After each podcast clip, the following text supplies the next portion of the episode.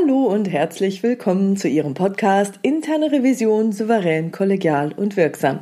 Hier ist Silvia Puhani und ich freue mich, dass Sie jetzt dabei sind. Heute habe ich das Thema Follow-up und die Frage, die ich heute beantworten möchte, habe ich im ersten technischen Testdurchlauf von einem Teilnehmer oder einer Teilnehmerin des Live-Online-Gruppencoachings erhalten, welches ich im Februar und März 2020 übrigens noch kostenlos anbieten werde. Ab dem zweiten Quartal werde ich dieses Gruppencoaching dann kostengünstig anbieten. Dann bezahlen Sie bequem per PayPal, Kreditkarte oder Sofortüberweisung und erhalten unverzüglich den direkten Link zu diesem Live-Online-Gruppencoaching. Dazu wird es verschiedene Termine geben. Unter der Woche werden diese voraussichtlich dienstags oder donnerstags ab 19 Uhr sein. Die anstehenden Termine und Links veröffentliche ich auf meiner Webpage und auf Xing oder LinkedIn in der Gruppe Interne Revision souverän, kollegial und wirksam, der Sie gerne beitreten können.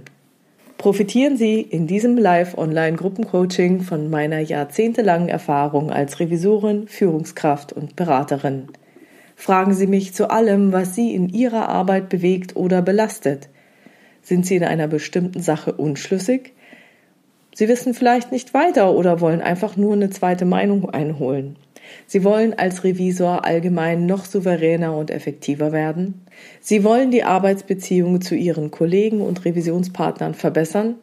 Sie suchen nach Inspiration oder neuen Methoden. Sie wollen als Führungskraft die Wirksamkeit und das Ansehen Ihrer internen Revision vergrößern. Sie wollen sich von meinem Coaching der anderen Teilnehmer inspirieren lassen dann loggen Sie sich ein. Unter der Woche, dienstags oder donnerstags ab 19 Uhr. Nutzen Sie die praktische App von Zoom, Z-O-O-M, für PCs, Mac und sämtliche mobilen Geräte. Geben Sie sich ein Pseudonym beim Einloggen und bleiben Sie so mir und allen anderen Teilnehmern gegenüber anonym. Denn mich interessiert das wirklich nicht, wer Sie sind und wo Sie arbeiten.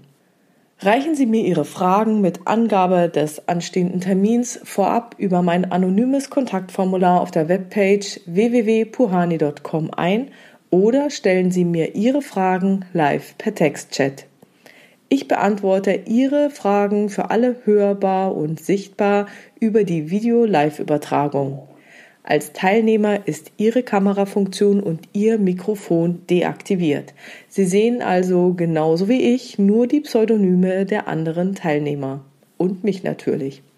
So, und jetzt geht's aber los mit einer Frage, die ich in diesem ersten technischen Test des Live-Online-Gruppencoachings erhalten habe und die ich hier vorstellen möchte. Die Frage lautet, haben Sie einen Tipp, was man tun kann, wenn wesentliche Feststellungen obwohl mit Erledigungstermin einvernehmlich mit dem Fachbereich vereinbart, ewig nicht umgesetzt werden. Eskalationen an das Management helfen nicht, da diese die Maßnahmen dann als übertrieben ansehen, obwohl der Vorstand am Anfang einverstanden war. Nur im Follow-up stellen wir immer wieder fest, dass nichts erledigt wurde. Was kann man tun? Diese Frage habe ich natürlich bereits in diesem Live-Online-Gruppencoaching beantwortet. Ich fand die Themenstellung jedoch so interessant, dass mir im Nachgang noch einige zusätzliche Dinge eingefallen sind. Und damit geht's los mit meiner Antwort und meinen Vorschlägen an Sie. Die erste Möglichkeit, die ich sehe, ist folgende. Ein Revisionsbericht kommt einem Vorstandsbeschluss gleich. Wenn in einem Revisionsbericht also Maßnahmen mit Terminen enthalten sind, bedeutet dies, dass es einen Beschluss des Vorstands darüber gibt, dass die Maßnahmen zu den angegebenen Terminen zu erledigen sind. Wenn der Revisionspartner die Maßnahme dann nicht mehr erledigen will und die Maßnahme aus der Welt haben will, habe ich sehr gute Erfahrungen mit folgendem Vorgehen gemacht. Dadurch, dass bei mir der Bericht grundsätzlich an alle Vorstände geht und diese davon ausgehen müssen, dass die Maßnahme fristgerecht erledigt wird, muss ein Revisionspartner, der eine Maßnahme nicht mehr erledigen möchte, einen Beschluss des Gesamtvorstands einholen, dass diese Maßnahme nicht mehr umzusetzen ist. Und wenn Sie das gegenüber Ihrem Revisionspartner kommunizieren, dann betonen Sie, dass Sie zum Beispiel auch als Revisionsleiter nicht die Kompetenz haben, Maßnahmen zu kippen, sondern nur der Gesamtvorstand das tun kann. und dass Sie als Revision dem Gesamtvorstand unterstellt sind und Sie sich nach den Wünschen des Vorstands zu richten haben. Und das hat jetzt folgende Vorteile. Sie können diese Arbeitsbeziehung weiterhin positiv beibehalten. Das heißt, Sie sind irgendwie nicht sauer und, und beleidigt, dass da irgendwas, was Sie vorhatten, nicht mehr gemacht wird. Das heißt, Ihr Tonfall kann vollkommen neutral und freundlich bleiben. Und Sie haben bei diesem Gespräch auch nochmal die Möglichkeit anzumerken, dass es ja aus Ihrer Sicht jetzt schon geschickter gewesen wäre, so eine Diskussion bei der Vereinbarung der Maßnahme zu führen. Und ganz wichtig, der Handlungsdruck liegt dann nicht bei der internen Revision, sondern immer bei Ihrem Revisionspartner. Und das ist eine ganz wichtige Geschichte. Denn beim Follow-up sollte eine interne Revision wegen nicht erledigten Maßnahmen niemals unter Druck kommen. Die Erledigung ist immer Aufgabe des Fachbereichs, nicht die der Revision. Die Revision ist für die Verwaltung, für die Beurteilung, klar, wenn Sie eine Rückmeldung kriegen, müssen Sie die auch bearbeiten, vollkommen klar, und aber auch für die Eskalation der offenen Punkte verantwortlich. Nicht aber, ob erledigt wird oder nicht. Dafür bleibt der Fachbereich verantwortlich. Ich vermute jedoch, dass dieser Ansatz, also Möglichkeit 1, noch nicht so ganz den Kern des Problems trifft. Jetzt daher Möglichkeit 2. Wer hat denn bei Ihnen überhaupt die Möglichkeit, Erledigungstermine zu verlängern? Das sollte man bei geringer Erledigungsdisziplin unbedingt ziemlich straff halten, sodass relativ schnell auch der Vorstand eingebunden ist. Ich habe das bei mir so organisiert, dass die Revisionsleitung die erste Verlängerung genehmigen kann, sofern der zuständige Prüfer der Meinung ist, dass die Begründung für die Verlängerung ausreicht. Also wenn der Prüfer sagt, nee, ist nicht gut, dann lehne ich das auch als Revisionsleitung ab und sage, wird nicht verlängert, nicht mit der Begründung. Die zweite Verlängerung ist dann nur durch den zuständigen Vorstand möglich. Und wer geht schon so gerne zu seinem Chef und sagt, äh, bin ich fertig geworden, brauche noch paar Monate. So, ab der dritten Verlängerung hat der Gesamtvorstand der Verlängerung eben zuzustimmen. Und ganz wichtig, ein Antrag für eine Verlängerung muss immer vom Revisionspartner gestellt werden und der Beschluss muss von diesem eingeholt werden. Der muss sich um sein Follow-up kümmern, nicht die interne Revision. Stellen Sie niemals Verlängerungsanträge für den Fachbereich. Niemals. Der Handlungsdruck muss bei Ihrem Revisionspartner bleiben und er darf nicht auf die interne Revision übergehen. Und ihm muss es unangenehmer sein, den Gesamtvorstand zu fragen, ob er verlängern darf, als die Maßnahme zu erledigen. Das ist das Ziel.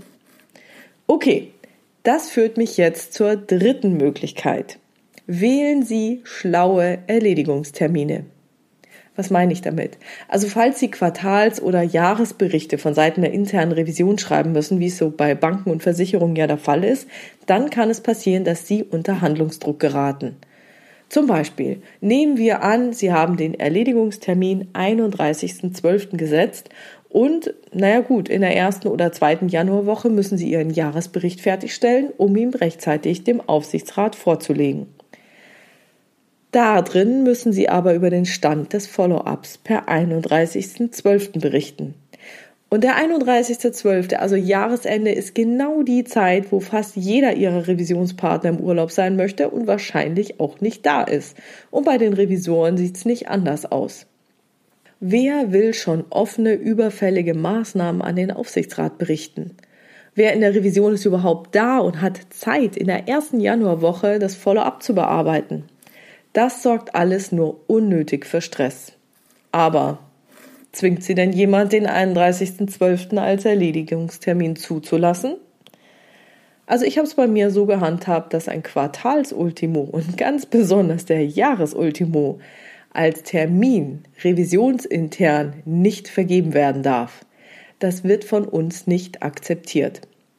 Das schenken wir dem Fachbereich lieber noch einen Monat und dokumentieren dann, die Maßnahme ist Ende Januar, Ende April, Ende Juli oder Ende Oktober zu erledigen, bevor wir uns so einem Stress aussetzen. So, das war jetzt aber auch noch nicht so ganz, was den Kern der Sache betrifft. Deswegen geht's jetzt weiter. Und jetzt kommt dann langsam der Clou. Die vierte Möglichkeit.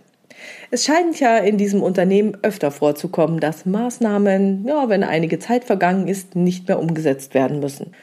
Anscheinend gibt es in den Fachbereichen einige Bereichsleiter, die der Meinung sind, dass es sich lohnen würde, erstmal abzuwarten.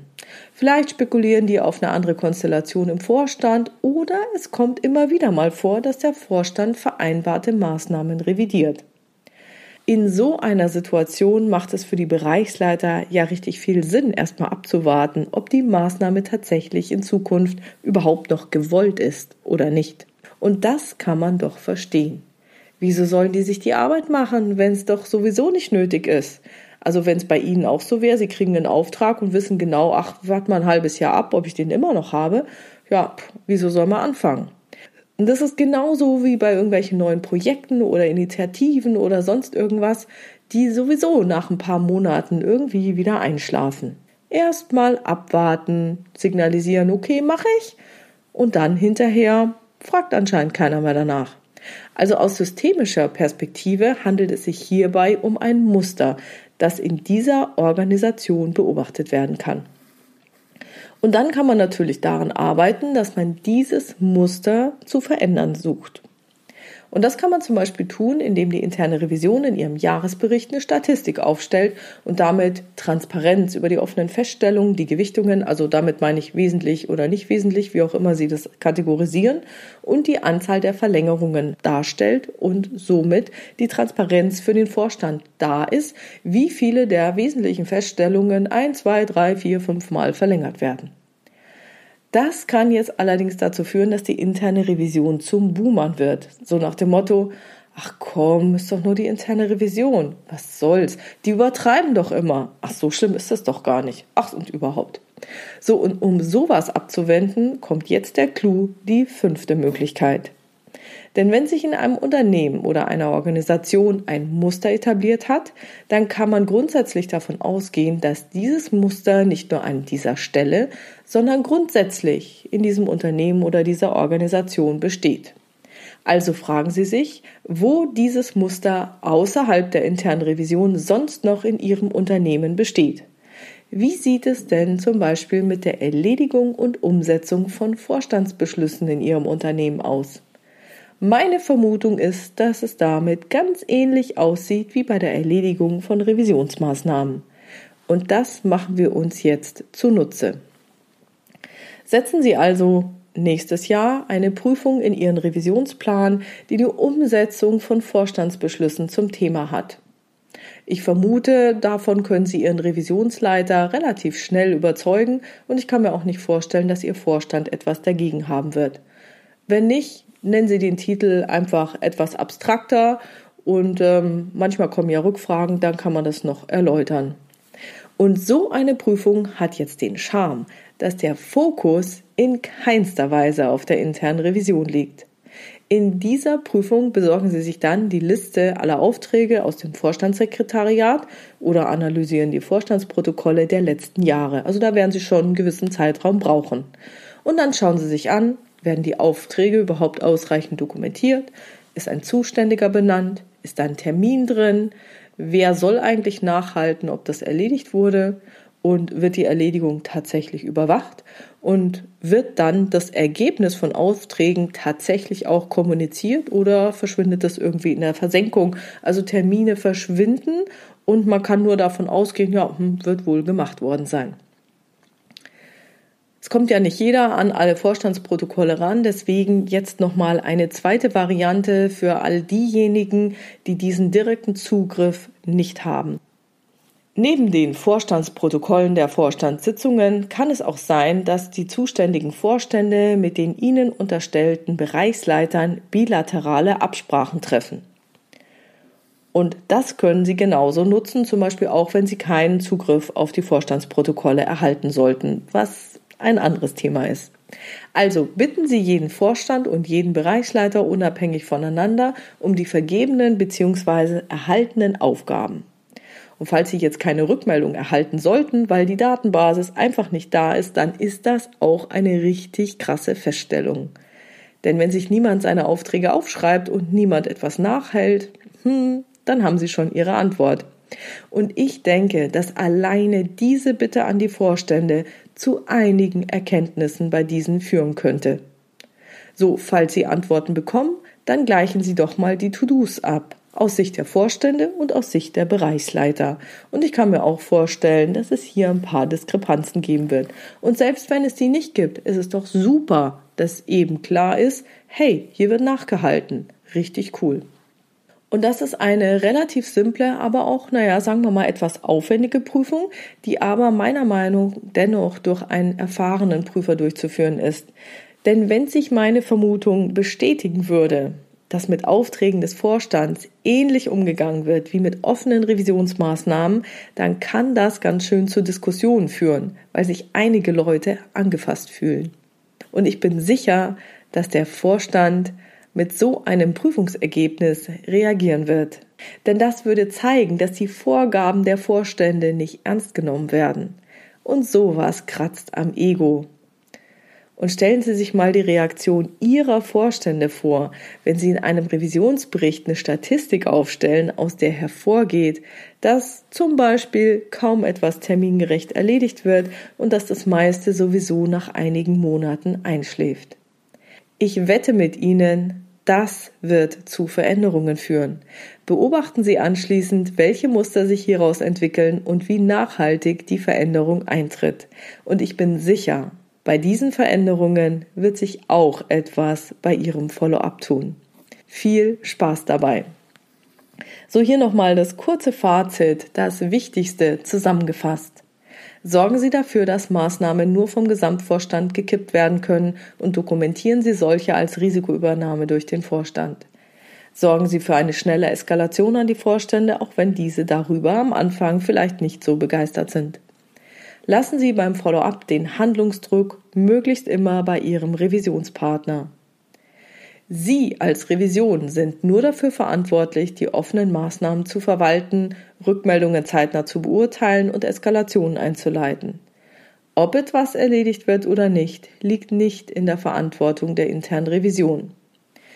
Nutzen Sie elegante Erledigungstermine, die Sie nicht unter Stress setzen Schaffen Sie Transparenz über die Verlängerungssituation und gehen Sie das zugrunde liegende Muster über eine Revisionsprüfung an, die nicht die Erledigungssituation von Revisionsmaßnahmen zum Gegenstand hat, sondern die Umsetzung von Vorstandsbeschlüssen.